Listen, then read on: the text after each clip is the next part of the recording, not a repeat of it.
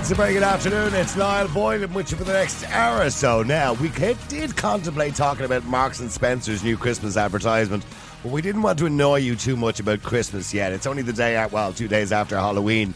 So people say, ah, oh, hold off on the Christmas stuff now. But if you get a chance, have a quick look at the Marks and Spencer's Christmas advertisement. It seems Marks and Spencer's want to throw away tradition. Not only are they beating elves up with baseball bats, but they're also burning Christmas cards as well. The very religious tradition of Christmas seems to have gone down the drain when it comes to Marks and Spencer's. And already people on Twitter are saying, boycott Marks and Spencer's. Now, I don't know how well that will do. But I do need they think they re- need to rethink their Christmas advertising. Of course, Lidl have just brought out their Christmas ad, and it's lovely. It's all about Christmas, the traditions that go along with it. But of course, of course, Marks and Spencers are now calling it not Christmas, but Thismas, because of course they want to appeal. Their marketing people want to appeal to all the wokies who are out there. But remember, of course, can I remind all the companies out there: if you go woke you go broke. And that's usually what happens. We will be talking about it during the week. We did get onto them today to try to speak to one of their spokespeople, but they said they've already put out a statement and they're not willing to speak about it after that because they're above reproach, of course, Marks and Spencers, because they're so big. Well, we'll see about that. We'll talk to them hopefully next week about that particular advertisement. Now, the other thing in the news, of course, today, which is quite popular, is this. Fine Gael have just put out a nice big poster saying how wonderful they are. Of course, they're talking about justice.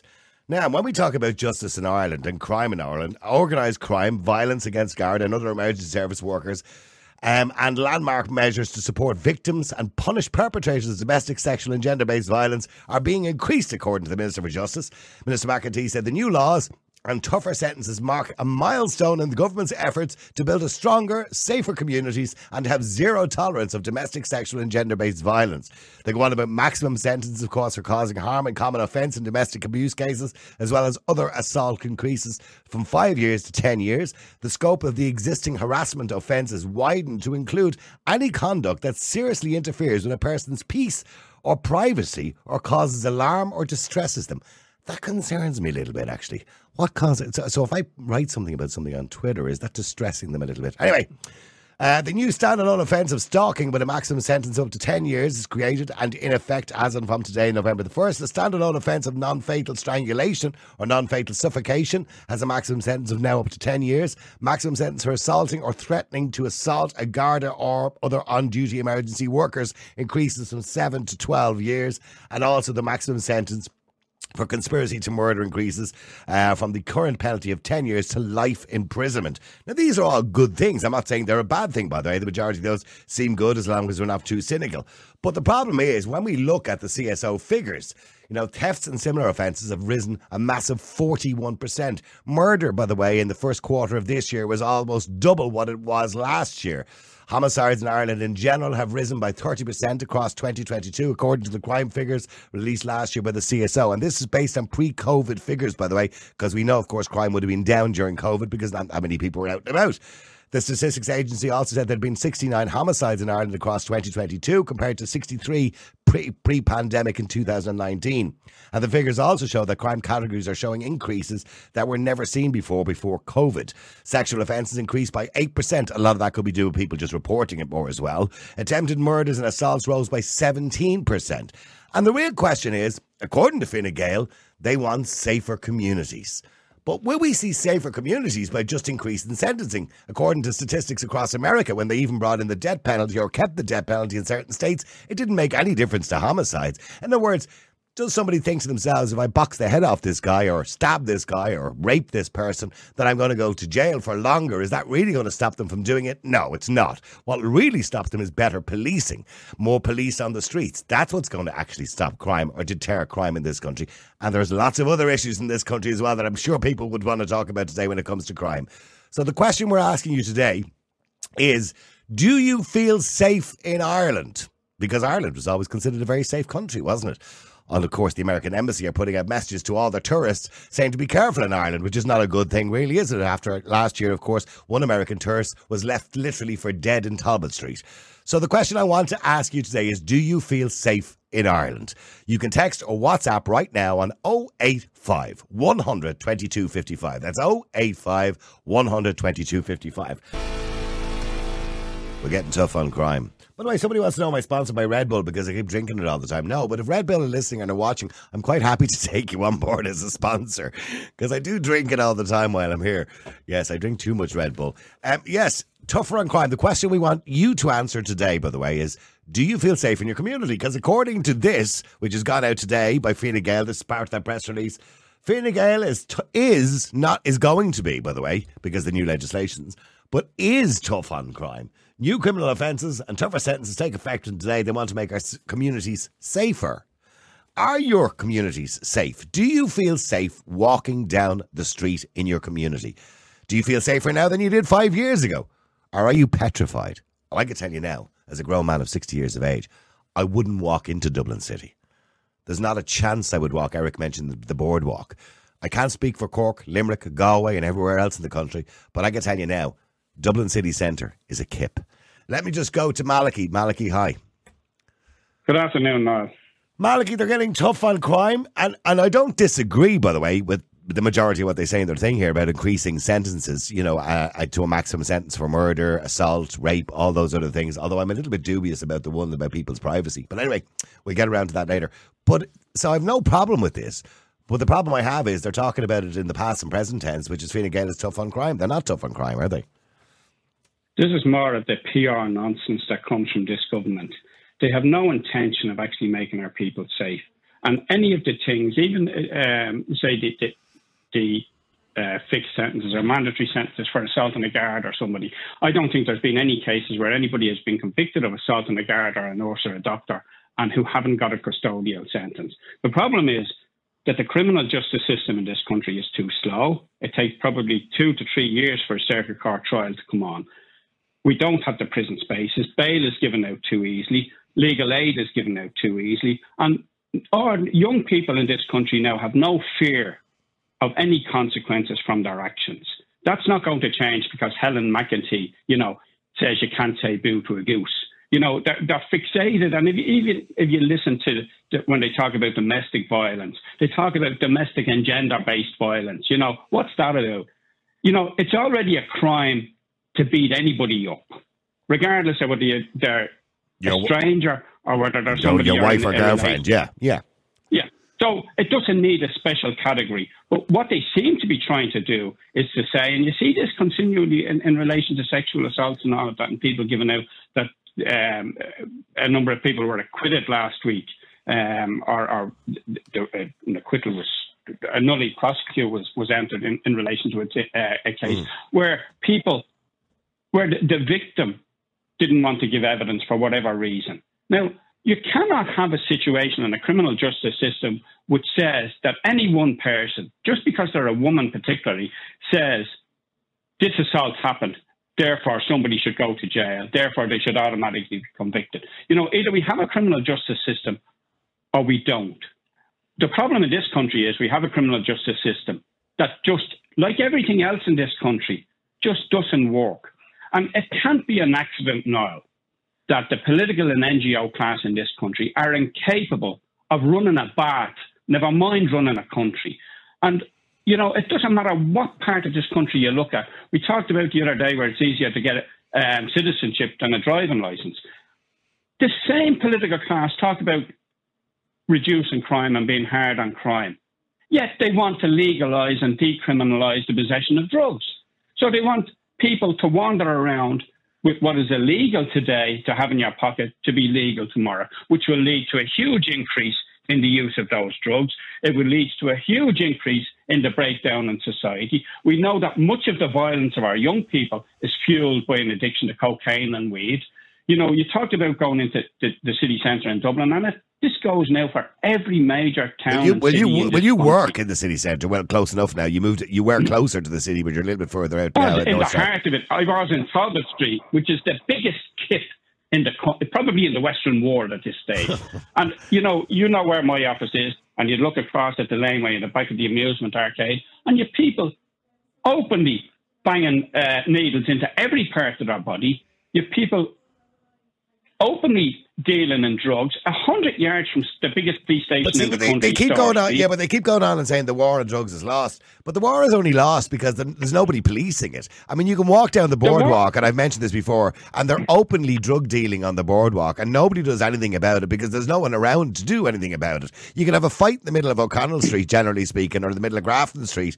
Although I was in Grafton Street about three weeks ago, and I have to say now it was because there was an announcement that day over the Palestine Israel thing, and that there was a, a, obviously a security threat on that particular Friday, and there was a lot of the public order unit walking up and down Grafton Street. In fairness, on that one particular day, but generally speaking, you can have a fight in the middle of Grafton Street, O'Connell Street, Henry Street, wherever it is, and it'll be twenty minutes before a guard even gets there. So the problem Eric Nelligan is pointing out from Main to is lack of Garda Síochána, lack of presence. They don't have cars. I mean, the very fact that you have thousand and twenty-seven cars for thirteen thousand members is ridiculous in a modern world. we, we, we've been listening to these arguments about resources and members and, and numbers and all for 30, 40 years at this stage.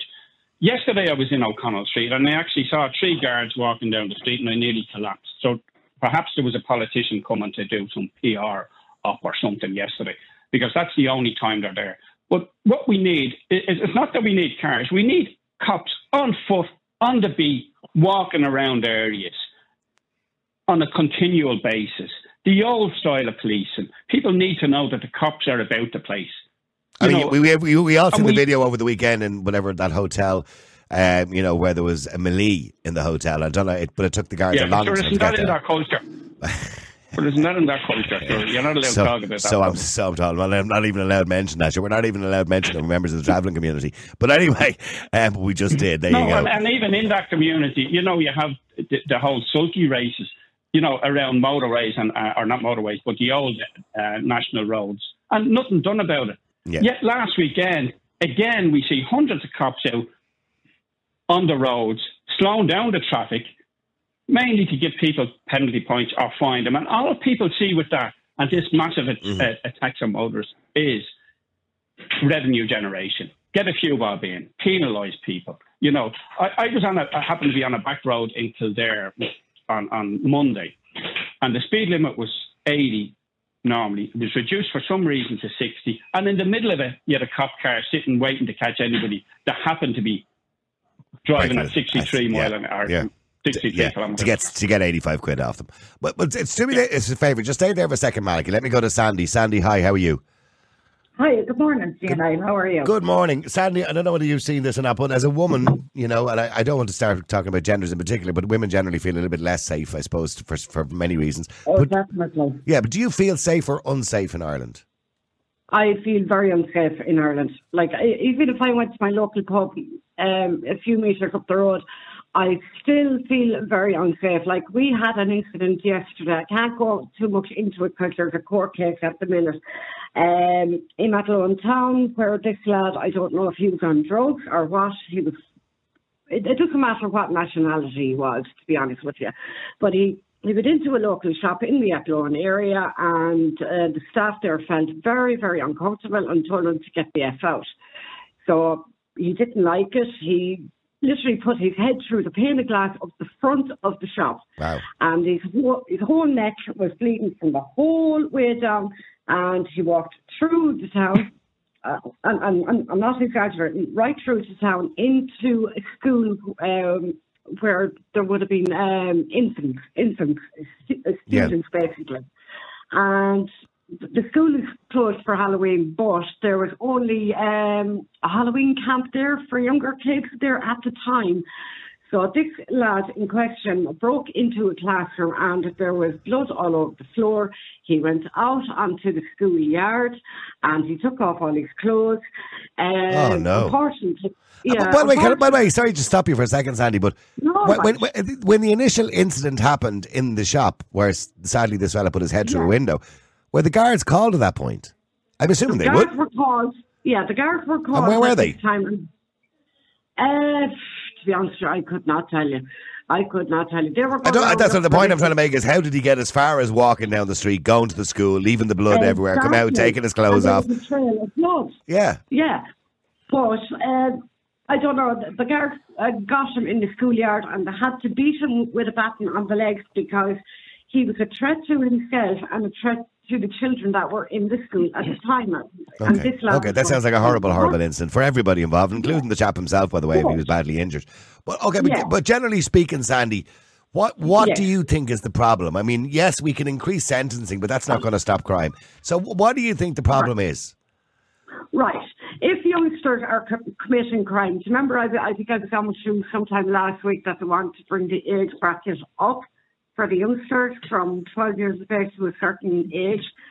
Um, Oh, that's right. That was that was yeah, on the radio. I was talking about increasing. The, the EU said they want to increase the the age of criminal responsibility from thirteen to fourteen or fifteen years of age, wasn't That's it? Yeah, right. yeah. Yes, exactly. You see, the youngsters are doing all this criminal activity as well. For anyone who's who's taking drugs, um, you know, taking drugs, Yeah, you're all right, causing um, uh, domestic violence or whatever. Don't be putting them into the prison. Put them into the army. The army will buckle down and they'll take them big time. The army, they'll take the size out of them. That's what's wrong with the criminal justice system. They're putting them into, just say Mountjoy. They're putting them into Mountjoy. And we know ourselves that Mountjoy prisons and all are full up to the fecking gills. yeah. You know. And, Um, and what you're saying is they come out worse than they go in.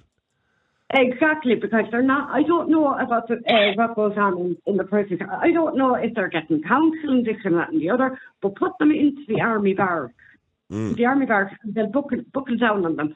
And with these youngsters as well, um, there has to be some something that can be done. Yeah, well, do what they do in America. You know these boot camps. So, because I mean, if you tackle crime at a young age, it solves. The, well, it does help to solve the problem. Uh, thank you for that, Sandy. Sorry, Malachy, that's not a bad idea. Years ago, you know, when people were disobedient, so to speak, it was into the army. that not put a bit of discipline into you. Oh, I think Malachy's gone. Malachy, you still there? Oh no, yeah, sorry, I, I didn't know you were saying that. To me. Yeah, yeah. Um, yeah. I, I mean, but the problem is that there is a general breakdown in law and order and in society, and it comes initially from the family. I mean, if you roar at your child now, uh, never mind giving a clatter because you're not allowed to do that anymore. And I'm not saying that people should be. The kid is straight onto child line. There's no discipline in the schools. You're not allowed, you know, tell Right, kids you're not allowed to raise your voice. wrong Yeah, yeah, yeah. even, even down to, to things in school like there's a race.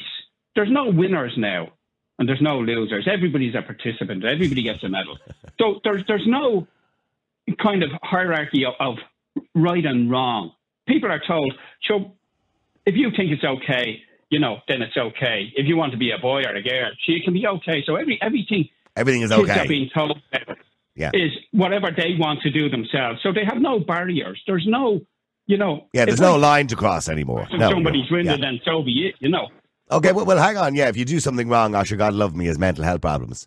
Sorry, sorry, Sandy. Well, want, I mean, well, well, hang, well, hang on a second. I need to go to Billy, but just before I go to Billy, Sandy, you just want to say something before you went there. Sorry, go yeah, ahead. just one more thing. Uh, I just wanted to say that no matter what political party you're in, uh, Fianna Fáil, Fine Gael, the Green Party, blah, blah, blah, or whatever, they will promise you the sun, the moon, and the stars, all for a second vote. Oh, of course they will. We are going to, yeah, we are gone to the stage now where we don't believe in any of them anymore. Uh, there was an article in the Westmeath Independent this morning down in the Athlone area uh, saying that we trust TDs. No, uh, TDs don't know the definition of how to tell the truth anymore. We just don't believe them anymore. Okay, well, I think you're right. I think people have lost faith in particularly when they don't even know what a woman is. Um, stay there for a second, you can. Let me go to Billy.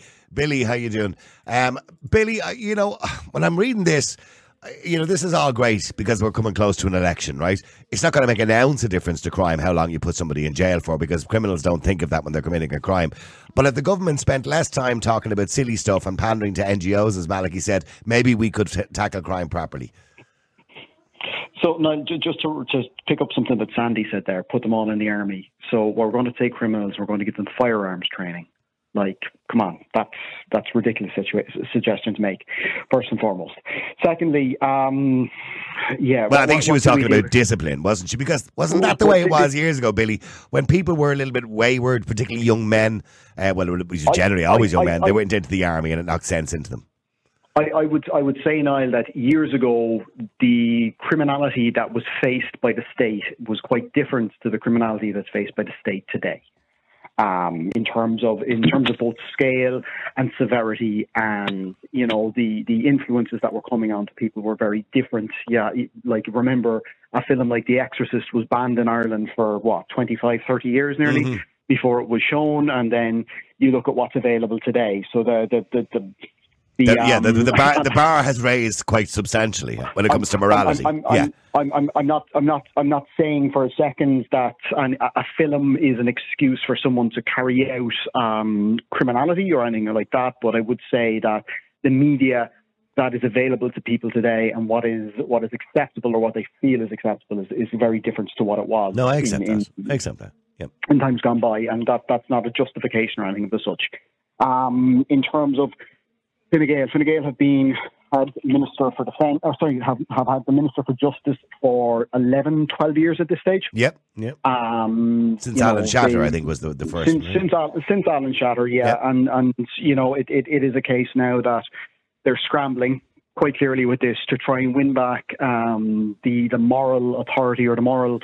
But people um, will buy this. People will buy this. No, people, people I, I, don't think I don't think people will buy it now because this is we're we're twelve to eighteen months away from a general election, and this is very clearly a party that has lost mm. the moral authority trying but to reestablish is, that. I mean, this is bullshit. I'm, I'm, going to be totally honest with you because putting somebody in jail, say, just for example, for 25 years rather than 18 years for murder is not going to make an ounce of difference to the murder we, figures. We don't, we don't, we don't, we don't have number one. We don't have the space capacity. But to, either to way, so. but either way, it doesn't make any difference. Two, stats, no, the stats no, we, show we it attempt, makes no difference. We attempt, we attempt to put people who don't pay a TV license into jail. You know, yeah, no, but uh, no, no. But the point I'm making, Billy, is it doesn't matter how long the sentence is realistically. No, no, because, because people don't think of that when they're committing crimes. We need to prevent crime, not deal with it after it's happened.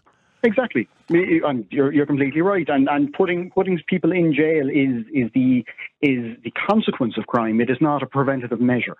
No. Now, so, some people will say that, that the threat of, of doing no, hard time will will stop people from doing it, but you know, doesn't. it doesn't. It, There's no evidence of that anywhere in the world. It's, Anywhere. It's the same. It's the same way that putting up putting up CCTV cameras instead of having visible police presence on the streets is, is something that's been done in Ireland and the UK over the last twenty or thirty years to try and deal with crime. People think that if the if the CCTV is up there, that'll stop them. It won't. There's plenty of videos of little little scroats, pardon my language, stealing motorbikes around Dublin, but, being filmed and put up on TikTok. But, but, but Billy, can I ask you a question as well? Uh, you know we have to acknowledge, but the government are failing to acknowledge that we have an increase of population of 120,000 people in the space of a year, which is a large increase in the space of a year, right? What's it, 2% of the population? No, no we, we, we, have a, we have an increase in population of about uh, 1.5 million in the last 20 years. Absolutely. But, so, let, let, but, let, but, but, hang on, no, the point, no, the point I'm making is that as much as I welcome diversity and people who come here, you know, working in foreign companies that are here in Ireland who are paying lots of tax and giving our, you know, our government lots of money uh, through corporation taxes, etc., etc. Maybe not enough, but we also have to acknowledge that there are people who are coming here unvetted. Um, unregulated, um, possibly with criminal records that by Micheál Martin's own admission on the BBC, we're not even checking. So when we're doing that, we have to acknowledge that, and we have to put more preventative measures in to make sure that people are safe. But we're not doing that because of some sort of political political correctness that we can't even admit that. No, I, am I'm not going to go into that that minefield with you. I, am not blaming criminality on. on no, neither am I. Neither am I. But, I think, but certainly think, it adds to we, it. I think I think if we closed borders in this country tomorrow, we would still have a problem. Sorry, if we closed the borders in this country tomorrow, and if we removed every illegal immigrant or every immigrant that has come into the country in the last twenty years, we would still have a problem with criminality in this country. Yes, I would agree with you. There's no, there's no way, there's no way that we can get around that. That is a fact. The issue that we have is that over the last and and it's it's going back to probably the 1990s, if not before. We have not adequately policed this country, um, commissioner after commissioner, and it's not just the the most recent incumbent in that in that position as commissioner. We have had failings for decades in, in policing strategy. We've had a, a reduction in policing numbers uh, as opposed to the population. You know, there's mm. and, and as you've said yourself, there's there's a morale issue there at the moment. And you know, police. I, I would say that there are certain Gardaí that are afraid to do their job because even the even police that were chasing stolen vehicles have been you know charged with uh, with, We've with that, dangerous yeah. driving or, or, Yeah. or trying to trying to prevent crime. If the if the police are not there to prevent crime, what are they there to do? Are they there just to, to pick up the pieces thereafter? Mm. And as, as Malachy said, and I don't agree with Malachy on, on, on a lot of things, but you know there there definitely has been an element of societal breakdown. Um, you know, lis- listening to your show and listening to, to to people that come on, you know, people just seem to think that the laws don't apply to me. The you know, if I think, and I'm, I'm thinking back to one of your, your radio shows there recently, the laws didn't apply to a guy and his kids in terms of in terms of driving. You know, because he didn't feel the need to put up an L plate or an N plate for his kid, he thought that was fine. Oh, that's right. Yeah, I remember him. Yeah, yeah you know and, and and it's it's a case that i think if i think the laws don't apply to me and i'm not going to follow them well fuck everyone else and that that's the that's the general attitude and that is Yeah. the break. breakdown well, I mean, society. well, just quickly before we, there's the break here and go to John as well. Malachy, do you think there's a case of a lot of people just believe the laws don't apply to them and that people are just ignoring legislation now, ignoring laws? Have we changed? Are people changing, Malachy? I think society has changed, and I think there's two different, at least two different aspects to crime. There's, there's, of course, we will always have criminality, and we'll always have people who are engaged in fraud and robberies and drug dealing. Fraud is actually down, by the way. Can I just point out that's the what- only crime that's down. what what ordinary people want, I think, is an end to this um, wanton destruction and this casual violence and this, uh, particularly amongst young people who are just out for a good time and they they think they can destroy anybody else that gets in their way. And people want to be able to go through the streets uh, Uh, in, in a safe way. They want to be able to go out for a drink and get home without, you know, risk of being mugged or, or killed even. And, you know, we have a police force that is more concerned about virtue signalling. We have police cars now painted in, in rainbow colours. We've cops marching in rainbow parades and pride Ma- flag parades and all I- of I- I these would- things. And, Yeah, Billy. Sorry, what did you say to And- Malachy? Billy? that's- that's no, no, well, well, hang, no, hang on for a second. Well, Billy, well, hang on, Billy. What did you say there? Sorry. Take take take like I agree, I agree with what you're saying uh, to to an extent there, Malachy. But I don't care if it's if it's a if it's a, an orange or a, a, day glow yellow banner around the Garda car or a rainbow flag, as long as the guard is showing up. I don't care if in his off duty time but, he decides to march in a parade. hold on. It, it's not when they're off duty because if they're marching in a parade in uniform, then they're not off duty. And what that sends a signal to, to, to ordinary people is that one class of people in this country are going to get a better service from the police force than another it- section. That's the reality. That's the perception No, that's out there. That if it, yes, of I- course I- it does, I- because they are making a political disagree with you decision. Hold on, For- they for are all- making a that you political know- decision and involving themselves in political issues. The police For force all that you has know, to, in uh, any society, has to be non-political. It has to Uh, treat every for citizen. I, you know, I, I, I'm not completely agreeing with Malachy, Billy, but I'm not comp- uh, agreeing with you either because I have seen, you know, in recent referendums, you know, the Gardaí taking sides, you know, or flying a flag over a police station. I mean, that's not what they should be doing. The Gardaí, as Malachy rightly said, in any country of the world, should not take any position in any I- political I would, issues. I, I would agree that the, the police. Uh, I, I would say, Niall, that the police should be a secular body that is beyond reproach on religious or moral grounds. They should be set the moral standard in the country. But the Justice Department should be the And same. But all- the, oh, what we've on, seen the Justice. Department during the year finish. spend months, months debating hurty words. You know what I mean? All all citizens. That, that's the Minister for Justice. That's not the guards. Yeah, but I'm just That's saying. But look, but, but look what they hold spend their time the doing. The commissioner was bringing in gender legisla- or gender rules in, into the guards, and only the, the ordinary rank and file guard he stood up and said, "We're What- not doing what- that." He had what to gender- retract what it. gender you know, rules? You Sorry- cannot sorry- have sorry, a society Matthew, I'm- where I'm not- police I'm not force familiar- is involved in a, in a not political familiar with the- side of any what- issue.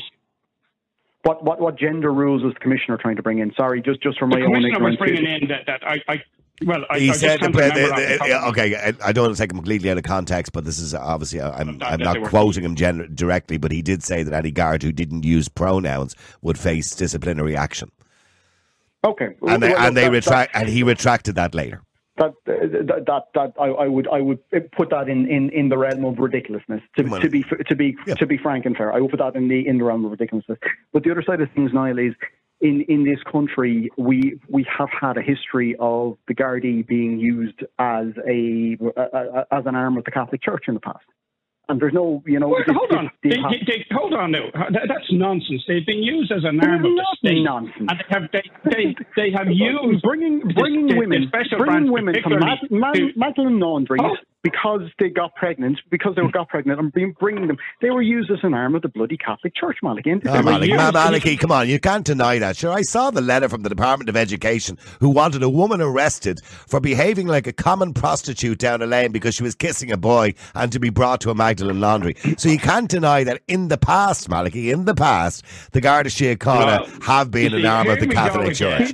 I'm just saying, the- the other Malachy, side don't deny it. Hold on, hold on. We're here The Charles- now in the Charles South- the 2023. Case and in- in my the Charles- lifetime, in my lifetime, and I'm case the same age as Niall, there has been no influence of the Catholic Church on anything in my life. case- No, okay, Or- look, I, okay, I don't want to get held up on that because it was in the past, but Malachy, you can't deny it. Now, it's not the case now, but you can't deny it existed. Children- Hold on. No, children from working class communities were taken and put into industrial schools because they stole a loaf of bread or they didn't go to school. You know, that had nothing They to do with the church. That was the state. I'm not, I'm, that not, was the state. I'm not saying that had anything to do with the church. What I'm saying to you is that the Catholic Church's morals at that particular time and the way they ruled the, the country with an iron fist certainly had massive influence on the way the, the country was the policed. society, no, society wanted it that way. Okay, okay, but let, us not get hung up on that because we could spend ages on it. Stay there for a second, Malachy and Billy, if you can't, Norman, I'll come to you in a second. I want to come to John first. Before I do that, let me take a quick seven second break. Niall Boylan has been told to shut up from the time he was in school. And all through his life, they just keep telling him to shut up. But not anymore. Because now he has his own live podcast, the Niall Boylan Podcast. All right, let me just go to John if I can. John, hi, how are you? Afternoon, how are you? Good afternoon to you, John. I'm going to have to get through people really quickly because I've been told there's about 20 people want to come on in the next half an hour, so I don't know how I'm going to do that. Well, I mean, the, the, the good the good news is, is anyway from the second city uh, in the Republic of Ireland, uh, and the grand total of people that were uh, uh, graduated from Templemore last week, we got the grand. Wait for it, can I have a drum roll, please? We got one flaming guard, One guard. one From Cork. One. Only one from Cork. No, one Oh, you got one. stationed Oh, oh, one stationed in Cork. Sorry, one Yeah, station. one was a, one was a, out the grand total. There was 135 or something came out of it. We got the grand total assigned to Cork. One. That's Now great, that's isn't it? bloody marvelous, isn't it? Yeah, it is. But the size of our city, like I mean. Okay. So, John, But I mean, okay, as, as, a, as a man, you know, a 70 year old man, because you reminded me of your age. but not yet, not yet, not just yet, just about not 69, yet. 69. yeah, when you walk through Patrick Street or when you're walking through Cork, you know, the Grand Parade or whatever it happens to be, do you feel safe? Um, no, I would be in a uh, state of high alert, always watching, scanning the road ahead of me. If someone is coming up to us behind me, even though I walk, there's a lake where I live now called the Lough, and a lot of people walk there at night time, even the lighting isn't great on one side. But I notice now that girls, especially since Ashling Murphy, when girls are out jogging or coming towards you, like they won't make eye contact or they look away, they hurry themselves up and they're passing, you know. And I think that's the problem. I think there's no trust there at the moment in society and the whole like up in So everybody is looking at everybody else with contempt. Yeah, okay. Yeah, well, there's suspicion. suspicion. I would say more than contempt. You know what I mean? Yeah, okay. Like last week, only opened the Cork prison. I mean, a brand new state of the art prison, which they opened and closed the old one, right? They're, they're sleeping on the floor down in mattresses, and of course, all the do-gooders are out on the local radio and all saying, God, this is terrible, prisoners on mattresses. All they got to do is open the old prison and put them in there. Yeah, but they won't do that because of health and safety. Yeah, yeah, Yeah. bullshit. But yeah, it is bullshit. I mean, they've, they've committed a crime. Who really cares? And, and I'd finish on this. I wish to God this political policing stopped. Like when there was murder with a big load of young fellas now down the road just down there for the Halloween there. When the girls there couldn't contain it, there was too many of them there. But yet the library protesters you know, and I guarantee you, in Cork, there will be at least 20 uniform guard and there'll be four or five undercover guards there at that as well. ah, but she wasn't covered on the Late Late Show last week. It's a great book altogether, isn't it? No, but sure, this is it. Like, it's absolutely ridiculous. This is, and I, I, I, I, they, well, the Late Late Show. I don't know whether you watched it last week. They, they basically um, gave a good mention to the protesters in Cork at the library. Mind you, they, they Yeah. obviously took the side of the library and not the protesters because uh, allegedly, according to the author of the book, who's in the studio, who wasn't challenged at any point at all, this is a great book for thirteen-year-olds. Well, you Yeah, see, yeah. this is it. Like, here we go again. Now, like, I mean, is there any steel in Kielty? You know, I mean, has he been found out? Like, because he really should have asked the, the hard questions. No, there. he doesn't. he didn't. That, the, and- the interview was a disgrace. An absolute. By the way, I have no people have objections to Juno Dawson being on the Late Late Show last week. I had no objections to him being on if he had been challenged. Exactly. Hmm. And just one point before I go. The fact is, He's the probably political beyond piece you now for fact calling that him a back to begin. Hitler. Oh yeah. I know, but it's the whole, the whole whatever. is that that um, during the COVID, there people lost a lot of respect for the guards now, right? The same week that the Dublin's workers up in Patrick Street, right, the guards took their names. But up in the north side, there was a traveller funeral of 300 people, and the Gardaí didn't arrest one person. No. I'm That's, sure it's that culture. um, yes, I, I mean, look, I, I don't want to blame every traveller for bad for you know bad behaviour because most travellers don't or don't behave badly. Unfortunately, Malachy, there is a problem, you know, within the travelling community that they don't recognise themselves, and there is a disproportionate amount of crime within the travelling community which they don't accept or recognise. So there's a whole range, Niall, of NGOs now funded to, to justify what they do and to, to allegedly speak up for them Mhm. Or to pander their own nests. And now they have their own senator, even who's appointed solely because she's a traveller, not because of her intellectual uh, uh, abilities. I wouldn't have thought. Well, Uh, well, that's that's your view. But let me, well, hang on. Yeah, let me go to Norman as well. Hang on, Norman. Hi, how are you? Hello, Niall. How are things? Uh, Interesting debate. Yeah, do Yeah. you do you feel safe when you're walking around the streets of wherever you live in, in Dublin? Uh, absolutely not. But I haven't felt like that since I'd say the nineties, mid nineties. It's been getting progressively worse. But once again, we're f- focusing on petty crimes, on on issues that are not really the important ones. The important ones: how is this country run? Why are we run by criminals? That's 'cause basically what they are. Uh, why do we look in our old folks' home? Unfortunately, my, my both my parents ended up in a, in a, a care home, and I, I to this very day I regret putting them in there uh, when I can see how they're treated. Uh, same with uh, childcare. Childcare is uh, abysmal here. The quality. Mhm. Uh, so we as society don't seem to on driving. Don't get me started on driving. Well, You we, know, we, three we like, going back to what you're saying about old folks' homes and, and you know childcare. In other words, what we've done is we've abandoned the value of the family. We've abandoned basic principles, basic decency, and everything is run by profit. Profit is uh, is, is to be, and and on the, and, uh, you know, same with houses. That's why we're not building houses because profit uh, is is is the end all, is the main objective. And people, developers come out, you know, if they don't have like fifty or hundred thousand profit per house, they're not going to build it. No. You can build a house for 100,000, 120,000, simple as Yeah. you know, but we don't do it. There's, there's money there, there's millions there, there are billions that's supposed to be put into infrastructure, and it's not being done. We're, we're talking 20 years about a bloody metro, for Christ's sake. I, I still can't get out to the airport. My son had to get to the airport on Sunday, and because of the marathon, he couldn't get out. You know, we, there's no bus going out there. Uh, I'm, I'm nowhere near a Dart or a Luas. If I was, it would be okay. Yeah. But there's no infrastructure here. You know, if, if you're riding a bike around town, you're, you're screamed at and, and, and abused. Mm-hmm. I was attacked three times during COVID while on a bike by, by lunatics.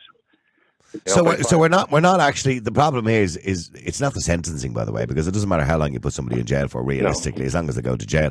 Um, the point is that we're not actually preventing the crime in the first place. No, exactly, exactly. A, a, a society that's that's if you look at Scandinavian countries in general, if if people are well educated, if people uh, are encouraged or rewarded by behaving decently, they will behave decent. If, if they're encouraged or not rewarded for behaving decent, they they'll, they'll take the shortcut, they'll take the easy way. It'll be then greed and, and profit will be. To, to, to see, we, we have a prime minister or a Taoiseach, sorry, who has five or six houses or something. We have a housing crisis, and they're all in his his wife's name. Well, well, I, well, no, yeah, not the Taoiseach now, wouldn't be the Taoiseach you're talking about. But but in, say, in saying that, politicians do have houses and they do have properties, and many politicians are landlords. But that's not a reason to give out because that's a bit of whataboutery. I mean, they are well paid. If you are well paid and on a six figure sum, you're most likely going to have properties that you might rent out. That's not a reason in itself. There's good politicians that might actually own properties, for example, and rent them out, or own a hotel, for example, who they might be giving up for refugees at the moment or whatever it happens to be. But it's not generally a reason to give out. Just in relation to the the, the, the what Malachy was talking about members of the travelling community. Um, when you look at the prison population, 15 or 10% of the prison population, should I say, is members of the travelling community. When you consider that the travelling community is only 38,000 people, which is, I think, 4% or 3% of the population, it's certainly disproportionate because somebody texted and said it wasn't disproportionate. Of course, it's disproportionate, unless you're delusional. Uh, thank you for that, Norman. Um, Malachy, just in relation to what you were saying, I, I, I don't want to focus on the travelling community. I don't want to focus on immigrants. I don't want to focus on any particular member of, the, of society.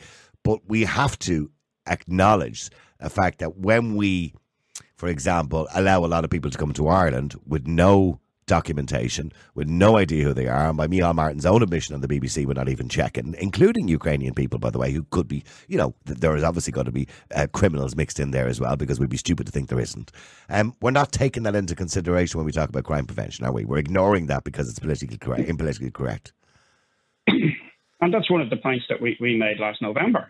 And, you know, we were called far right fascists for saying it. Now we have uh, Micheál Martin saying it. I mean, the man doesn't seem to have any logic in what he says, you know, because he says things as if they're new and as if nobody has said this before. The, the simple fact is, if you go to any country, if you want to emigrate to Australia, to America, or anywhere else that's a relatively normal society, you must fill in a form. You must have Garda clearance to work in almost any section of this society in, in this country. You're supposed to have Garda clearance. Yet, if you come in from some other country, you can't have Garda clearance because they don't even know who you are. Not that most of these people are going to work anyway, but you know, we, we, we have, if we look at the whole welfare system and the whole dependent culture and the whole abandonment of actually the destruction of families and the abandonment of actually rearing children and allowing children to be children and not turning them, as some uh, a green uh, TD there said recently, that 12 year olds or 14 year olds are, are, not children, they're mini adults. you know, we have the same political. That was said on the late. By the way, can I just point out that was said on the late late show the other night as well. That we refer to thirteen-year-olds as young adults. I don't know where this term is coming from. They're not young adults. Well, adults are con- adults are at the age of consent. It's in the same way as you know you're not allowed to call paedophiles paedophiles anymore. They're maps, you know. So and, and that's the agenda that's being certainly pursued there in many people's eyes. Mm. But you know where you have, for instance, the, the increased um, diagnosis of ADHD and all these so-called um, manufactured psychiatric illnesses, which well, lead to. Well, there, now, Malachy, to be fair, there are many children who have, you know, um, behavioural disorders. So we can't, you can't deny that. No, if you look at the demographics of, of where. I know. I've seen. No, I've seen the research. Yes, I've seen the research. Right. Yes, I mean, when you look at the research in relation to ADHD, the majority of people who've been diagnosed are people who come from, say, single parent families, people who come from a family that have less than third level education. Um, so, you, I, no, and, and, and, that, and, that, and that that is the research. I'm only saying that's the research. It doesn't necessarily tell. And the, they, they come, the common factor in, the, in those families that you're talking about is that they're general generally on welfare. And there's an increased welfare payment, uh, domiciliary care allowance uh, payment in, in the middle of the year for respite, respite care. Things that don't apply to, to, say, middle class families. So you don't have the diagnosis, you don't have the illness, in inverted commas, in middle class families because, you know, Okay, well, that, well that, that's a, that's another debate that we can talk about another day because I won't too deeply into that. We don't have the time today for it. But anyway, uh, listen, let me go to Joan. Thank you, Malachy. Thanks for that. Let me go to Joan. Joan, hi. How are you? I'm good, thanks, Niall. How are you? Good, Joan. Do you do you feel safe? Well, no, I don't feel safe um, in uh, Dublin anymore, and I don't feel safe for my children and my grandchildren and their peers. Like I, I worry for all children walking around in Dublin nowadays, and I know it's it's global as well, but it's in in Ireland as well. It's on a high. And when you say you don't feel safe, what you worry about them being randomly attacked, or you worried about them, you know, themselves? Well, I, mean about, I mean, I mean, I know it's it's most people. It's not it's not on RTE, so we know that the RTE don't um, publish the truth of what's going on at the moment in Ireland. It's on um, the social media sites like who, who the reporters like yourself, the Irish Inquiry, Rise Up Area. There's lots and lots of pages who every day, like I'm in a couple of WhatsApp groups myself, and every day there's at least five attacks posted. Do you know what I mean? Like, mm-hmm. I'll bet girls getting stuck with needles you know, girls' green drags up, up the road. Like only in airfields there at the weekend, a girl had to run into a neighbour's garden and wait for her neighbour to come out to walk her across the road because there's guys in a red car sitting outside our gate. Wow. And just, I, could, I could reel off hundreds, hundreds of them incidences, and they're they're, they're like happening every day. But, Mm-hmm. but you know, the, the media is is uh, ignoring it. And why do you think the media ignores it? Not politically correct, media isn't it? Well, yes, and the media are ignoring it. But having said that, I mean, Mr. Varadkar has now announced in in his um, roundabout way that Ireland is full. Well, yeah, Like, he said we he said called- he said Ireland has a capacity, and we're now at that capacity, which is more or less exactly the same way of saying Ireland is full. He just didn't want to say that because that would have acknowledged that you were right. And I mean, as Malachy has said, we've been called names since last November. You know what I mean? Yeah. Called, I've been called every name under the sun: mad, crazy, fascist. I mean, I I'm self-employed. I have a small business, and my business. Somebody posted my business information. She doxed me online, trying to say that she hopes that my hate speech comes to my business. Mm. Do you know what I mean? So, like, whereas I, I, I, say what I feel is right. I say I speak the truth. I only speak the truth. Yeah. Do you know what I mean? Like, so does many other people. But thankfully, the normal, ordinary Joe Soap is now realising this, and they're now not afraid anymore to say um, that that they're, you know, they were, before they were afraid of being called fascist, fascist or racist or whatever. But now that they're all they're all agreeing with. I mean, everybody now is turning sides, and they're realising that what we said is right. This is an invasion of Ireland, and it's a dilution of the of the indigenous Irish people. Okay, so you, you feel that we're doing this too quickly, and, and obviously you're you, uh, you're obviously going to tell me about them not vetting people, etc., etc., undocumented people. Well, I'm not even going. Yeah. I'm not even going to say. I'm not even going to say not vetting. I mean, we all know that. And let's But no, the government have admitted that themselves. Should they- They've admitted Yeah, that. Of, of course. But I mean, if I was, and we can't blame the migrants, even No, no. though I, I'm not in any way, shape, or form agreeing with it. But I mean, if the like Royal government put it out in many different languages, telling them all to come here. I mean, it's still going on at the moment. In Africa, they have a drive going on to tell people from Africa to come here. So why are they doing that? Why Well, is well, the well, Leo Varadkar told us the other day openly why they're doing it. It's Something we've been saying for years that Ireland is too generous. Yeah. Oh, 100%. So why? I mean, look, if I was having a bad life in Africa or a bad life somewhere in Afghanistan or Iraq or Iran or whatever, or Somalia or whatever it was, the Ivory Coast, I'd happily go to Ireland and take two hundred and thirty quid and be uh, be offered a front door key within three months or whatever. Roderick Gorman was offering. Yeah. So I'd happily But do that. You know what I mean? They're obviously, they're, yeah, but they're they're also realising that that was lies when they were told that by Rod- Roderick O'Gorman. But I mean, look at the Mm. Mind you, that didn't happen, and it's not going to happen. Should they can't even offer a front door key to anybody? Don't mind people going from another country. Fourteen thousand Irish people homeless. Do you know what I mean? Living in tents on the streets. Okay, And so while all while I know we're, we're kind of venturing off into a different themselves. topic, and I know we talked about that extensively last week. But you feel that's the reason why our safety has become more at risk because obviously more people coming in that we're not familiar with. Culturally, may be different. Some people. I'm not suggesting everyone that comes in the country is dangerous, but I mean, I mean, in the Muslim community, once a girl has her period, she's game ball. Do you know what I mean? So I don't think Irish people realise that that they, have a completely Well, different thought set than we A- do. and that would depend, of course, on the people in the Muslim community. Not everybody who's Islamic, No, for example, yeah, adheres to their, their religion as strictly as you might imagine. You know, yeah. but there are people who, yeah, there are people who are extremists in every religion. I mean, I only seen, um, I think it was Ross Cree there, um, killings every Saturday night there, and they're all brown, melanated people that are kicking the head off each other on the streets. I've seen Irish girls getting the head clattered off them while their while their boyfriend was trying to defend against these guys and all this. And I mean, Yeah, but Joan, in, in fairness, now, and I'm not going to disagree with you. I've seen those videos. I'm not going to disagree with you. But I equally see Irish people knocking the head off each other too. So we all but seen the video. We all seen the video of the travellers knocking the head off each other over the Yeah. weekend. You know what I mean? Yeah, but okay. So tell me something, Niall. When in your lifetime have you ever seen an Irish person take a matcha out of their trousers and slice somebody across the neck with it? No, it's not a common. It's not a common thing that you we would have seen in Irish society. And yes, I'm Joan. I'm not disagreeing with you. It has become more dangerous. Absolutely, we're seeing it now. Okay, Joan. Thank you very much indeed. Appreciate you coming on the air. Let me go to Morris. Morris, hi. How are you? Uh, good, thanks, Niall. Alan, I'll be with you in a second. Sorry, keeping you. Go ahead, uh, Morris. What do you want to say? Yeah, I just want to say that like whenever you go to the cities, like I used to go to college in Galway a number of years ago, and it's completely different now. Um, you know, it's it's a lot rougher. It's like, especially with like I'm I'm not trying to say that everyone who's coming in is is is extremist or whatever, but like there's a lot of people coming in and we don't know what's going on in their head. They haven't been vetted. like if you go to Islamic countries, for instance, they have a lot of um, like how they treat women is completely different to how we treat as yeah, because women are second class citizens. Yeah. Yes, and also like for instance, when you read the, if you look at the Quran, for instance, and I've asked numerous uh, fairly religious Muslim guys, for instance, in relation, like, do you believe in the Quran, everything in the Quran is right? And he said, yeah. And I said, what about the part where it says Muhammad married his last wife, who was six years old, and he consummated the marriage as when she was nine? Do you think that's? Uh, do you believe that, and also do you think that's right? And he suggests because well, was different. Now, Morris, to be to be fair, okay, to be fair to the majority of Muslims, the majority of Muslims wouldn't have sex with a nine-year-old. You know, not, I, I, what I'm saying to you is, if you look at the Bible, if you go back and look at the Old Testament, for example, if you talk about Christianity, there's a lot of dubious stuff in the Old Testament. And if you said that to a very religious person, do you believe everything in the Bible? They'd say yes too.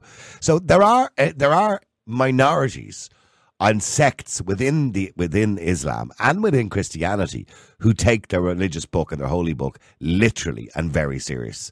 So, no, but, but, they but they are minorities what I'm saying to you is when you look at the when you look at the, the data, for instance, if you look at the data, there was a poll done in relation to Turkey um, a few years ago, and they found that seven percent of the population had the same views as ISIS. Mm. So Turkey has a population of about 85 million roughly here, and they take or take a million or two. You know that's and they're trying to get visa-free access to the Schengen zone. Like that's like, and also like they like for instance. No, no, I, look, I, and I agree. It only takes a small amount of people to do a lot of damage, and I understand that. And if you have, you know, and as I said, the majority of Muslims are, are reasonably peaceful people, but uh, you know, if, it only takes a minority to do a huge amount of damage. It only takes one person with a gun to do a lot of damage. But like what I'm saying is, look at all the protests that happened in France, the terrorist attacks, and also mm-hmm. look at the protests in relation to what's going on in Israel and Palestine. Like I didn't like, like for instance, you, you swear as if Israel was carpet bombing the place. Like if you studied history, for instance, so I, I'm not going to get into that in the show today, Morris, because it's yeah, a, it's a complicated all in, all topic.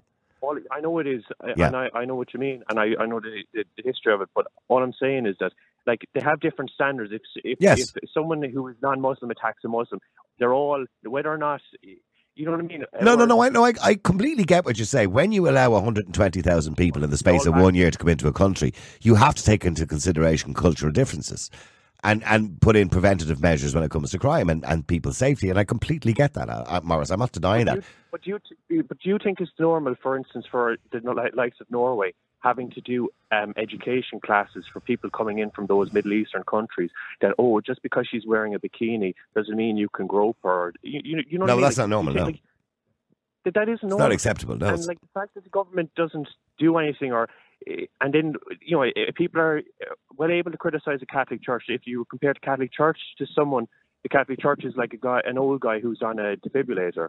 Whereas you know they wouldn't challenge the Catholic Church back in the 1950s when he was at his their prime 21 year old champion boxer. You know what I mean? Like. No, no, no. I, I get you. Stay there, actually, Morris, a second, because I want to bring Alan. He's been waiting ages. I do apologise, Alan. I apologise to everybody who's waiting ages to say sorry. Go ahead, Alan.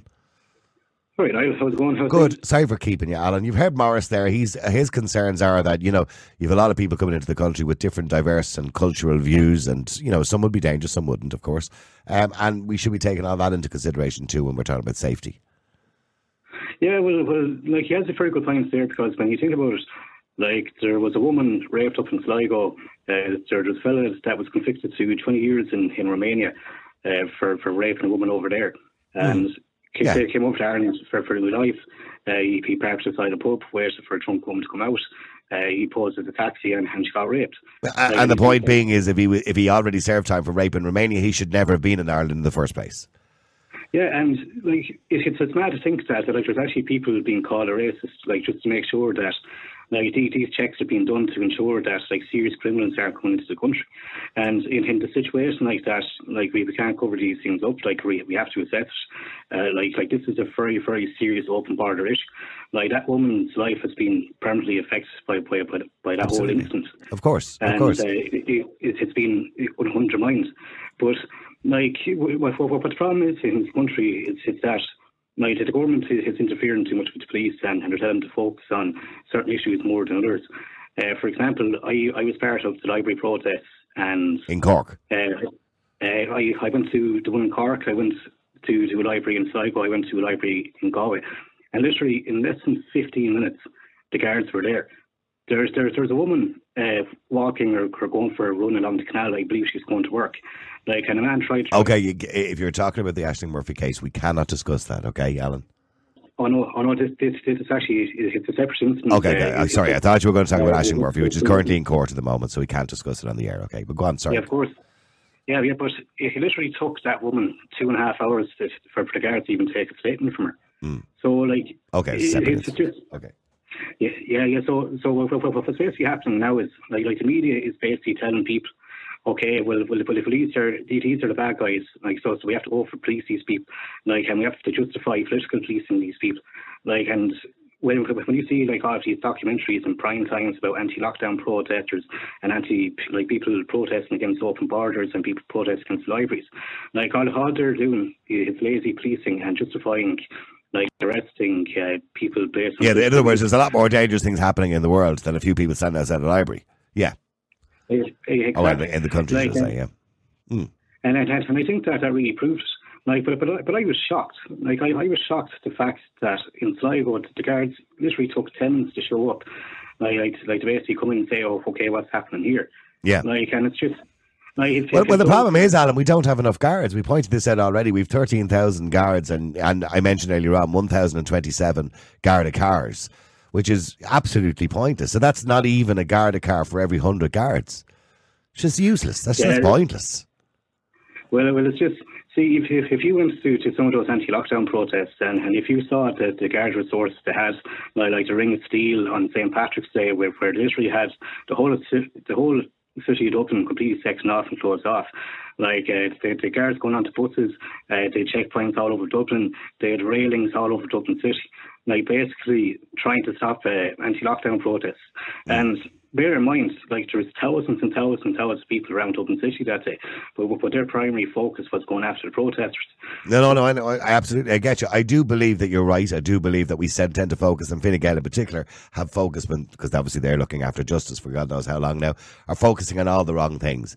And for a minister to spend all of her time during the year, you know, defending her legislation and hurty words, you know, while meanwhile people were being assaulted all over the country is ridiculous. And by the way, just to correct what I said earlier on, there it was a Garda car to every ten guards. Is that what I said? Yeah, one hundred two seven Garda cars, thirteen thousand.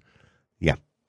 I got it, got it wrong first time. 13,000 uh, police officers, which is not enough when you go to other countries in the world, for example. There's generally a Garda or a police car for every one or at least two police officers. Let me go to Bernie as well. Sorry, Bernie, hi, how are you? Grand, uh, how are you today, Niall? Good. Bernie, do you feel safe? No, I definitely don't. Oh, okay. I don't feel safe. In Um, Galway? I'm going in, in Galway, um, I was in Athlone there recently, and I went wanted to go into McDonald's, but there was four non-national people, all well dressed, and they were staring women up and down, and I felt so uncomfortable. I got back in the car and went to the drive-through. I felt scared. Well, that's not good. Um, that's not good. No, it isn't. And uh, it was the way they were, it wasn't even so much as they were staring at us, it was the way they were following the, the young girls with headphones. And I felt they were standing in the doorway, they wouldn't actually move, they were very impolite. And I had to say, excuse me. And same on, on Galway streets. The, the, I don't hear many English uh, speaking or Irish people's voices. And they walk in groups. Um, you know, there could be four to six men walking you know, uh, and they're all speaking and jumping around the place. It's actually un- unnerving. You know, you're just trying to get to Boots, say, from Eyre Square, and it's just, it's a nightmare. I actually, I But, really but can I ask you, to be fair, bef- before, say, you know, because obviously, Bernie, like me, you're not a spring chicken. Um, before, before, um, you know, we had an influx of people into the country from different cultures and different countries around the world. Did you feel like that ever? No, I used to walk from O'Connell Street up to the Eye Hospital every day. And you never, and you never, you never felt uncomfortable. So what you're saying is that you feel uncomfortable because people are culturally different, and uh, not just culturally different, but uh, I don't think No, it's I acceptable. as a woman, I, I'd be really scared as a woman. I, I actually, it, it makes me upset. I, I prefer to go into town with my my daughter or son, who's ever going to town, because I don't feel comfortable going in on my own. I always, I never had a problem going around Dublin. I never, you know, I never felt uncomfortable. I walked, you know, down Gardiner Street on a Sunday when there was no buses to go home. You know, I walked all over uh, most countries in the world. I've never felt uh, as unsafe as I do lately. In the last two years, And I, s- really, I- I- I know, I know, it's not you really you're worried about because you mentioned this before. You're worried about the country that we're leaving for the young people. Yeah, it's my grandchildren and my my my children. I'm, I'm, I'm this is not what I want to leave them. I never had this problem when I was growing up in, in the city, um, and I now have it even in, in, in the community in the village I live in. And you know, it, does and it it's- sadden you to see. Ireland change the way it's changed? It, yes, I do. It was a gradual thing, and we were all in. You know, it was it was. Um, we were all educated towards it, and we knew what our, and respected each other's cultural differences. As in, we, we knew what was happening, but we don't. You wake up in the morning, there's another thirty new people that you don't know anything about, and they they feel that they own the country. I don't know what they're, they're they they look. They look at you as if they look down at you. I feel I'm not. I'm not a citizen of my own country anymore. I nearly feel like I'm oh in the age group where they're hoping I'll go off the earth soon, and then there'll be more people here. I just don't. I don't feel safe. Hmm. I mean, there was a time where where we said, you know, assimilation, integration. In other words, when people come here over a slow period of time, you know, they assimilate and integrate. In other words, when you come to Ireland, you know, we're not disrespecting your cultures of your own country, but you're in Ireland now, and we have our culture, and you must. You must abide by our culture. No more than, for example, if I if I went to Dubai on holidays with Karen, um, people are well aware of the fact that we like our public displays of affection. If I went to Dubai on holidays, we couldn't hold hands. We'd end up in jail. Uh, you know, we we. You know, so in other words, you, if you want to go to Dubai or Abu Dhabi on holidays, you have to respect the culture, the Muslim culture that's there, and you have to abide by the rules. Otherwise, you're disrespecting their culture. But yet, we seem to allow people to come here and disrespect our culture all the time and bring their own cultures with them. And you know, I'm when you're talking about you know the, the way guys behave towards women in certain parts of the world, where they treat young girls as second class citizens or leer at them or behave in some sort of sexual manner to them, that's unacceptable in Irish society. But we seem to be allowing it. Yeah, no, and it shouldn't be allowed. And I don't think Fine, Fine whatever call them, Fine Gael are doing any job at all. I think they're actually they're disrespecting their own people. Do, do you When buy into their women. little press release today, which is um, stronger, safer communities? Fine Gael is tough on crime. Do you buy it? Buy into that? Rubbish, absolute rubbish and lies. There tell the there. truth, for Christ's sake, tell the truth. Yeah. Well, well, the, well, the truth would be Fine Gael are arseholes, but they can't really put that on a Yeah. poster. You know what I mean? Well, uh, they should go around with a you know a, a bell and, and say we we've got it wrong. Sorry, Yeah. we got it wrong. You know, I'd have more. I I can't wait for them to go. I'm having you know I'm having a countdown party when they when they do decide to call an election because I'm hoping that the next crowd are least have have their own. But who is it? We- uh, see, I- people keep saying the next crowd, or who are the next crowd? I know what's going to happen, and we all know what's going to happen in the next election next year. Is people are going to go, "We want change. We're going to vote for Sinn Féin." Sure, if Sinn Féin are not changed, they're worse. Well, I don't know whether they're worse, but they're no better. Uh, when, when there's, I mean, I don't know. Somebody, some somebody somewhere has the, has the answer. Somebody, there has to be good. There is good people. There is good people who have Uh, the Irish interest at heart, who are listening to the people. There is. There has to be, because if that's not then we're a disaster. No, well, there We're is. I mean, I know I've spoken to many good politicians on the air and public representatives on the air, and some of them are really good people, and I really trust them for the future. But unfortunately, they're nearly all independents, so they're not going Yeah, to be well, able to do much harm. No, but- but no, I don't know. Something has to give. Like we can't. We're all leading under. Um, we're all afraid to say anything. We're all terrified. Everyone is afraid. What's next? What's next? You see it. It's palpable. Every day you get up in the morning. Now we're all. I'm afraid to read the news because I don't know what I'm going to hear about Ireland. I don't know what I'm going to read about somebody that was assaulted, somebody was raped, somebody was murdered.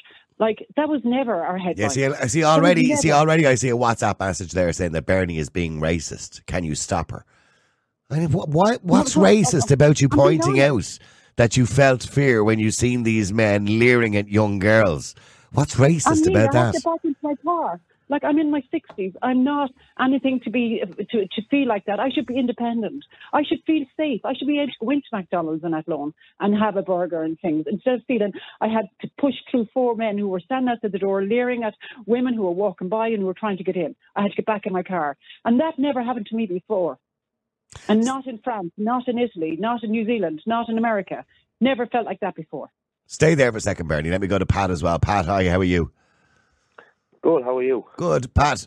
But you've heard, look, you know, I'm not going to deny the experiences of a caller. Bernie says she feels unsafe, and she felt particularly unsafe with these gentlemen who weren't Irish, who were standing at the door of McDonald's, who were leering at young girls. Hmm. I've seen that, by the way, in the past, and because it's a cultural thing. They believe they can do things like that.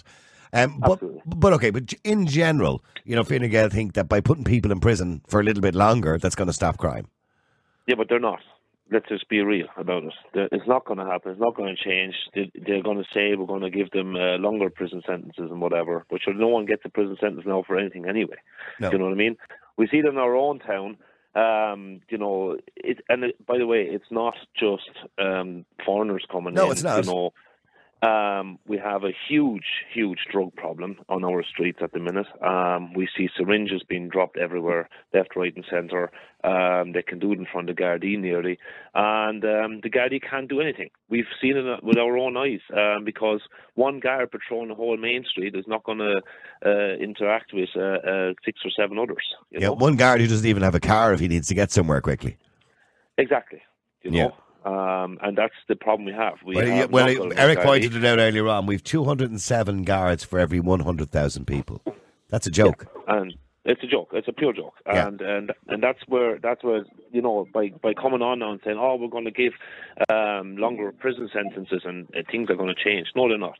It's happening all over Europe. It's not just in Ireland. Um, my mother, she um, lives over in Germany. Okay, and um, the, the the crime rate is gone through the roof. You know, we ha- we were letting in unvetted lads. They throw the passport away, but they're going around with a new mobile phone. Do you know what I mean?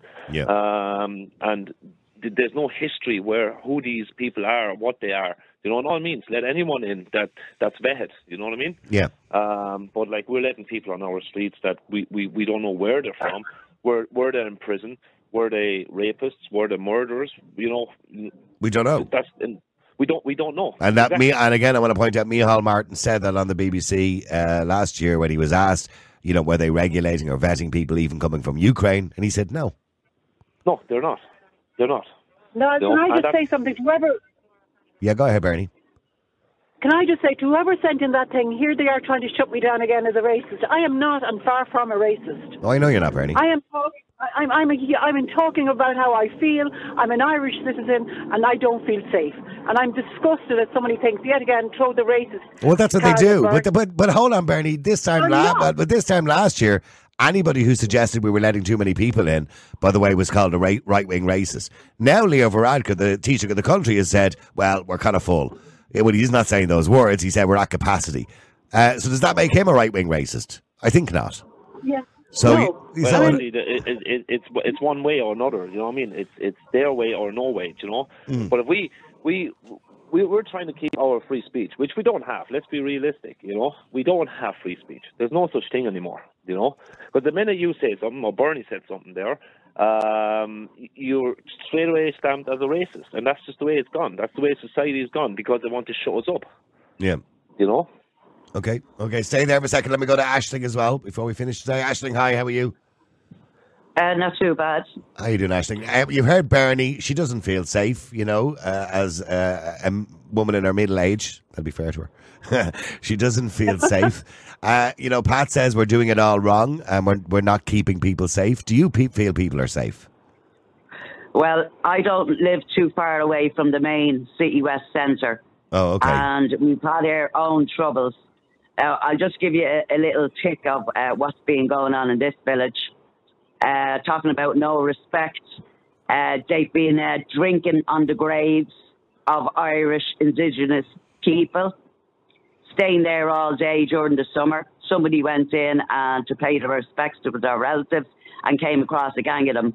So phone calls had to be made, and two men went down and says, "Would you like to leave? You're not supposed to be sitting on graves having your drink." Of course, they were spending the government money on drink, so they left. Uh, the next day they were in again. Same thing happened again. The third time, the men, more men went down and got rid of them.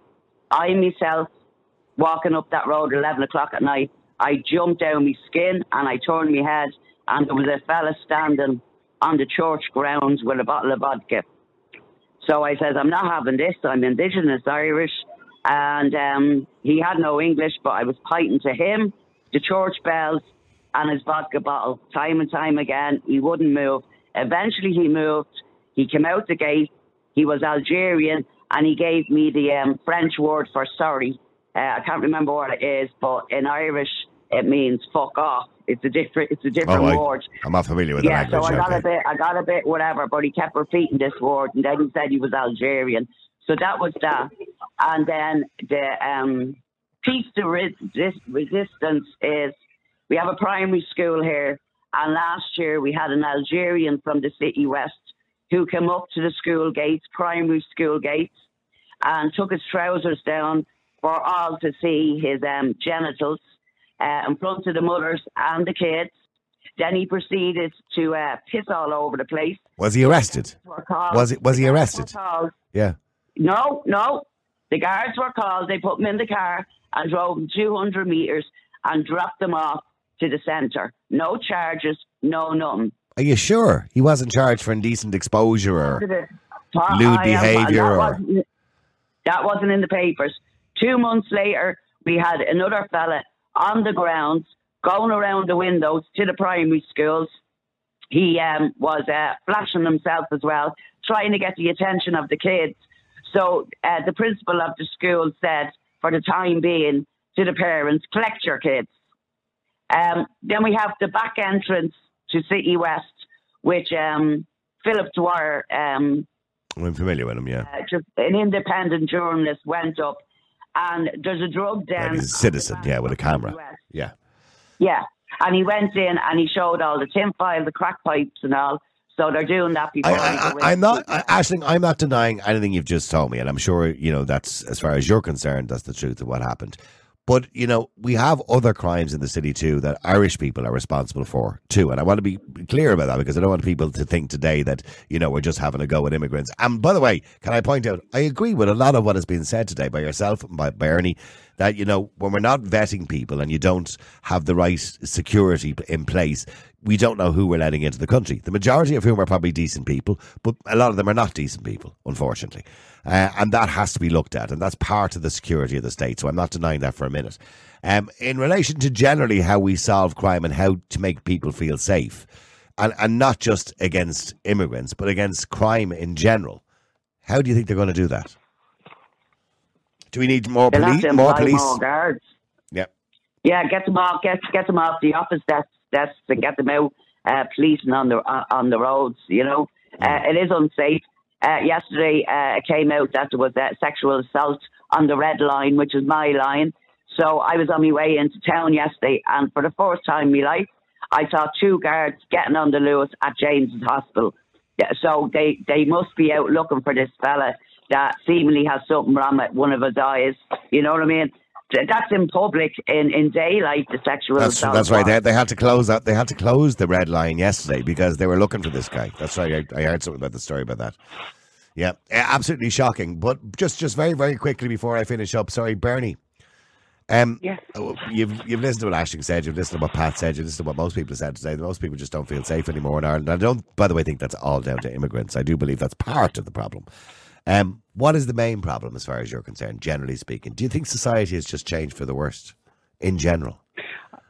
I do. I, my personal thing is the society has gone to the dogs. We need to pull ourselves back. Um, that's my thing that we have. We have gone somewhere, um, and it's not. And, and we seem to have lost our connection to our, to our, to our indigenous people, and we've lost our connection to our land, um, and we don't seem to care as much as we did in the past. I'll, I'll, I'll read out the WhatsApp, and I certainly don't mean to be offending you, but I just wanted people to know the, the, the WhatsApp message that came in, right? But it said, Bernie is racist, and the future doesn't belong to her, it belongs to us. So what has it to do with her? It's just the exhausted last screams from a dying breed. In other words, people like me and you are a dying breed, and we should just shut up, essentially. Yeah, So what's that's what's the new wrong with breed? the country. Yeah, that's yeah, it. That that's is. exactly it. Yeah, that's what's wrong What's with the country. What's the new breed looking like? Well, I don't, I don't know what the new breed is. Is the new breed a bunch of head cases or something like that? I don't know. Who just don't care anymore. I don't know. yeah, well, my children are not going to be like that. I tell you that. No, no. Nor mine. Do you, by the Nor way, mine. Pat, how, how old are your kids, Pat? Um, three weeks and um, nearly two. Oh, oh, a young a young family, Pat. So, Pat, do you worry? Do you worry about the future for them, for the next generation? Absolutely. Mhm. Yeah, for sure. Um, obviously, I'm going to raise them as well as I can. Um, in in in the sense that I was brought up um, with respect, you know, and um, but it's a it's a different subject. But what's been taught in school nowadays as well, you know, you know, my my children won't be, you know. Yeah. And um, but that's another subject. The subject. sex you know. education and all that kind of stuff. Yeah, the five absolutely. five Yeah. genders. Yeah, exactly. All right. It's part of the brainwash thing that's going on, you know. I, you know what? I think that's all part of the breakdown of society. Uh, all of it. Listen, thank you very much indeed, Bernie, Pat, Ashling, everybody got involved in the show. I appreciate it. Um, and I'm looking at some of the messages coming in. Marcus says, Speak some truth, Niall. Less of the beating around the bush. Tell people what's really happening and why. Well, I think we've kind of established a lot of that today. And I allow my callers to do most of that. Barbara says, It's absolutely crazy. The thugs hanging around the other night weren't a day over the age of 13. The parents are shits. Ian Hannon says uh, Defence Forces uh, don't want to be responsible for criminals in their ranks. That's in relation to what somebody said earlier on about put them in the army. Melissa says people that could not wear a face mask were put in jail for God's sake. Uh, Linda says we need protecting from the government. Not the people, I suppose. Paul says they underfunded the Garda for years, shut down stations across the country, not to mention the corruption in the senior ranks, which is not capable of hanging onto mobile phones. Oh, that's right. Didn't they lose their mobile phones or something like that? Some of the other text coming in says, Niall, please stop avoiding the elephant in the room. And the elephant in the room, according to them, is the unvetted immigration. All right. That's part of the problem. Part of the problem. Well, it says not the whole problem. Well, it's certainly part. But if you are looking online today, this is the ad that. Oh, I get you nice and close. That's the ad that Fine Gael have put up online. Fine Gael, tough on crime. And then it says on the bottom there, in that little bit there in the bottom, it says stronger, safer communities. And all it does is go on about, you know, they're increasing sentencing for crimes that already exist, uh, more or less. So, in other words, you know, strangulation, suffocation, assault causing harm, assaulting a, threatening assault a guard. You already went to jail for those things. You're meant to go to jail. So, you know, one is up from seven years to 12 years, from five years to 10 years. That's not going to make an ounce of difference to crime. And anybody who believes that will is delusional because the evidence from all over the world shows that no longer uh, putting people in prison obviously deters them from crime to some degree, but the length of time they go to jail for doesn't deter them from a crime. Because if Johnny is standing there and he's going to punch the head off Mary, or if Mick is there and he's going to rape Deirdre or whatever it is, he's not going to be thinking about how long I'm going to j- go to jail for when he's thinking about doing it. He's not going to say, "Jeez, I better not do it because now I'm going to get seven years and not just five. Fuck. Ah, sure, I'll leave it for now. No, he's not. It's not going to make an ounce of difference. He's still a nutcase. He's going to commit a crime. How we stop that crime is by having a Garda Síochána within the area or within visibility to deter him from committing that crime. Or that he knows the police will be there within minutes if he does commit that crime. That's how you stop that. And I, by the way, I don't just stick it down to men, but men are the purveyors of uh, most of the crimes in the country. And women do commit crimes too, can I point out? But unfortunately, I have to take responsibility, some responsibility for men. Now, thank you very much indeed for everybody who got involved in the show. Uh, today, I take all your points on board, and I think we all have to be 100% honest and say that the government are making an absolute balls of it. Uh, when it comes to crime in this country. We are not preventing crime. We need more guards on the street. We more need more visibility. If we can spend four billion roughly in two years on, you know, people and supporting people coming to the country. Surely to God, we can spend a few million on Garda Síochána in increasing the wages, for example, for recruits. I think what's it, twenty seven or twenty nine thousand for a first year guard. Uh, you know, where is he going to live? Where's the guard going to live? So you recruit a guard and you put him in a station in Dublin. So where is he going to live on twenty seven thousand? In a hut, you know, in a shed or something like that. He's got a family maybe to feed. Where is he going to live on twenty seven grand? Even the second year, what is it, 30 something grand? Where is he going to live? That's pointless. Absolutely pointless. You will never encourage people to join in Garda Síochána when you're paying them shit money. That's just a fact, isn't it, really? Because I wouldn't be a guard anyway, no matter how much you paid me, because it's a thankless job. It's a difficult job. And let me be clear about it for those who think that I'm kind of licking the guards' assholes here. I'm certainly not. Um, there's a huge percentage of guards who are really good people who want to do a really good job and genuinely care about security of the state. There are a small amount of guards, and it is a small amount, who are complete and utter morons. And they're unfair. They're idiots. They don't like people. They don't like themselves. And the uniform goes to their head. Absolutely. There's a percentage of those out there too. So I'm not defending all guards. I've dealt with one in particular about five or six years ago who was a complete and utter asshole and who was corrupt to the core. And I'll talk about it again someday. I'm waiting for the six years to be up, and then I'll talk about it. I'll explain also very soon. But anyway, the point I'm making is, is if we increase the number of guards and increase the resources for those guards, the technology, the vehicles for them to drive around in, similar to other countries, well, then they may gain more respect and we may prevent crime. Until that time happens, we're not going to. The other elephant in the room, and people have talked about it today, and let's not avoid it because we'll be accused of avoiding it, is when you continue to allow people to flow into a country, just like the border in America. You've seen those caravan of people going in. When you continue to let people flow into a country with a free for all immigration pol- policy, with no checks, no documentation, no passports in a lot of cases, well, then you are asking for trouble. You're asking for a problem. But we ignore that because it's not politically correct to address it. Or if you do address it, you're going to get called a right wing racist, which I'll probably be called now for even suggesting it. But do I care? No. Anyway, thank you to everybody who got involved in the show. Don't forget you can watch the podcast or listen to the podcast of the show on our website, niallboylan.com. Also, don't forget our smug mugs. Everybody wants a smug mug. There they are on the screen. The way to get them is well, there's a few ways of getting them very soon. We are going to be selling them on the website that you can buy them. There's going to be other ones as well, which are going to be a little bit more controversial. We'll tell you about those in the coming weeks. Um, but you can get them on the website. But to get them on the website, currently at the moment, the only way to do it is to subscribe. If you subscribe for a monthly payment of five ninety nine, which helps us to support the show to continue to do this because we're not being paid at the moment. As I mentioned already, the three of us have jobs that support us, we support ourselves. The subscriptions that we have, which thank you to everybody who subscribed, but it's not enough. It just about covers the bills, the electricity, the light, the heat, everything else in the studios here, etc., etc. And the costs involved in broadcasting, the costs involved in hosting the podcast, all of that costs money. So the subscriptions they have at the moment just about cover those costs. We don't get paid, we don't get any money for doing it. But we would like to, because it will encourage us to do more and to do it more often. It would also give us more time. It would free up more time, and that's a long story, but it will free up more time for us to give you a better show, get you more guests, people that you want to listen to. Don't forget a lot of the interviews that we don't stream. Go onto the website and you can see those by getting yourself a subscription. Every day we give away one of those mugs randomly to somebody who's subscribed on the website to a payment plan, not the free subscription. You can do that anyway. The free subscription just gets you a newsletter every now and again to give you updates on the site.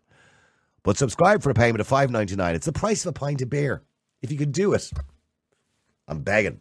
Please do, because we want to continue to provide this platform every single day to you. A platform for your opinions uncensored. It's not like a radio station where we have the rules governing of the BAI where I have to be balanced all the way through. I can let you come on, I can let as many of you come on and have the same opinion if you really want to, if we believe that's what should be done. Although we like to hear diverse opinions. We really do, contrary to popular belief. So please go to the website and support us. Do it now. Don't say I'll do it in an hour. Do it now. www.niallboylan.com. Click the subscribe button. Five ninety nine a month. And you're doing me a huge favour by doing that. Trust me. It'll do us a great favour. For those of you who can't afford to, and I understand there's a cost of living crisis, you still get to watch the show and listen to the show free of charge. We'll never charge you for doing that every single day. So please do support us. And if you can't do any of those things, just share it with your friend. We understand if you don't have the money to do that. Just share it with a friend. Click on the link on the website to one of the, the audio podcasts and just share it with a friend. Go to Facebook, go to Twitter, share the links with your friend. Tell your friends about the show. So please do that for us. And we'd really, really appreciate it. Even if you're in the pub tonight, just say to your mate, Do you ever listen to the Niall Boylan podcast? It's on Twitter and Facebook every single day. Just do that. That'll make a difference. You tell one person, that's one more listener for us. We're absolutely blown away, by the way, by the amount of downloads, the amount of listeners we had. One particular one there the other day, for example, 15,000 people watched it live. That's not including, by the way, the thousands of you who downloaded it throughout the day who didn't watch it live or couldn't watch it live. So we're blown away by the figures. We really are. We're well above what we imagined we'd be at at this point. But figures alone don't give us enough money to provide it for you every day. That comes down to you supporting us financially. So thank you very much indeed to everybody. Now, what day is today? Is it Thursday? It is. I'll be back with you again on Monday. Don't forget, Monday to Thursday, every single day between 12 and 1. Thank you very much and have a great day. The multi award winning Niall Boylan Podcast Listen live on Facebook, YouTube, and all the usual live stream services. To get in touch, just WhatsApp or text 085 100 2255. The Niall Boylan Podcast. They told me to shut up. Available for download from all your usual platforms.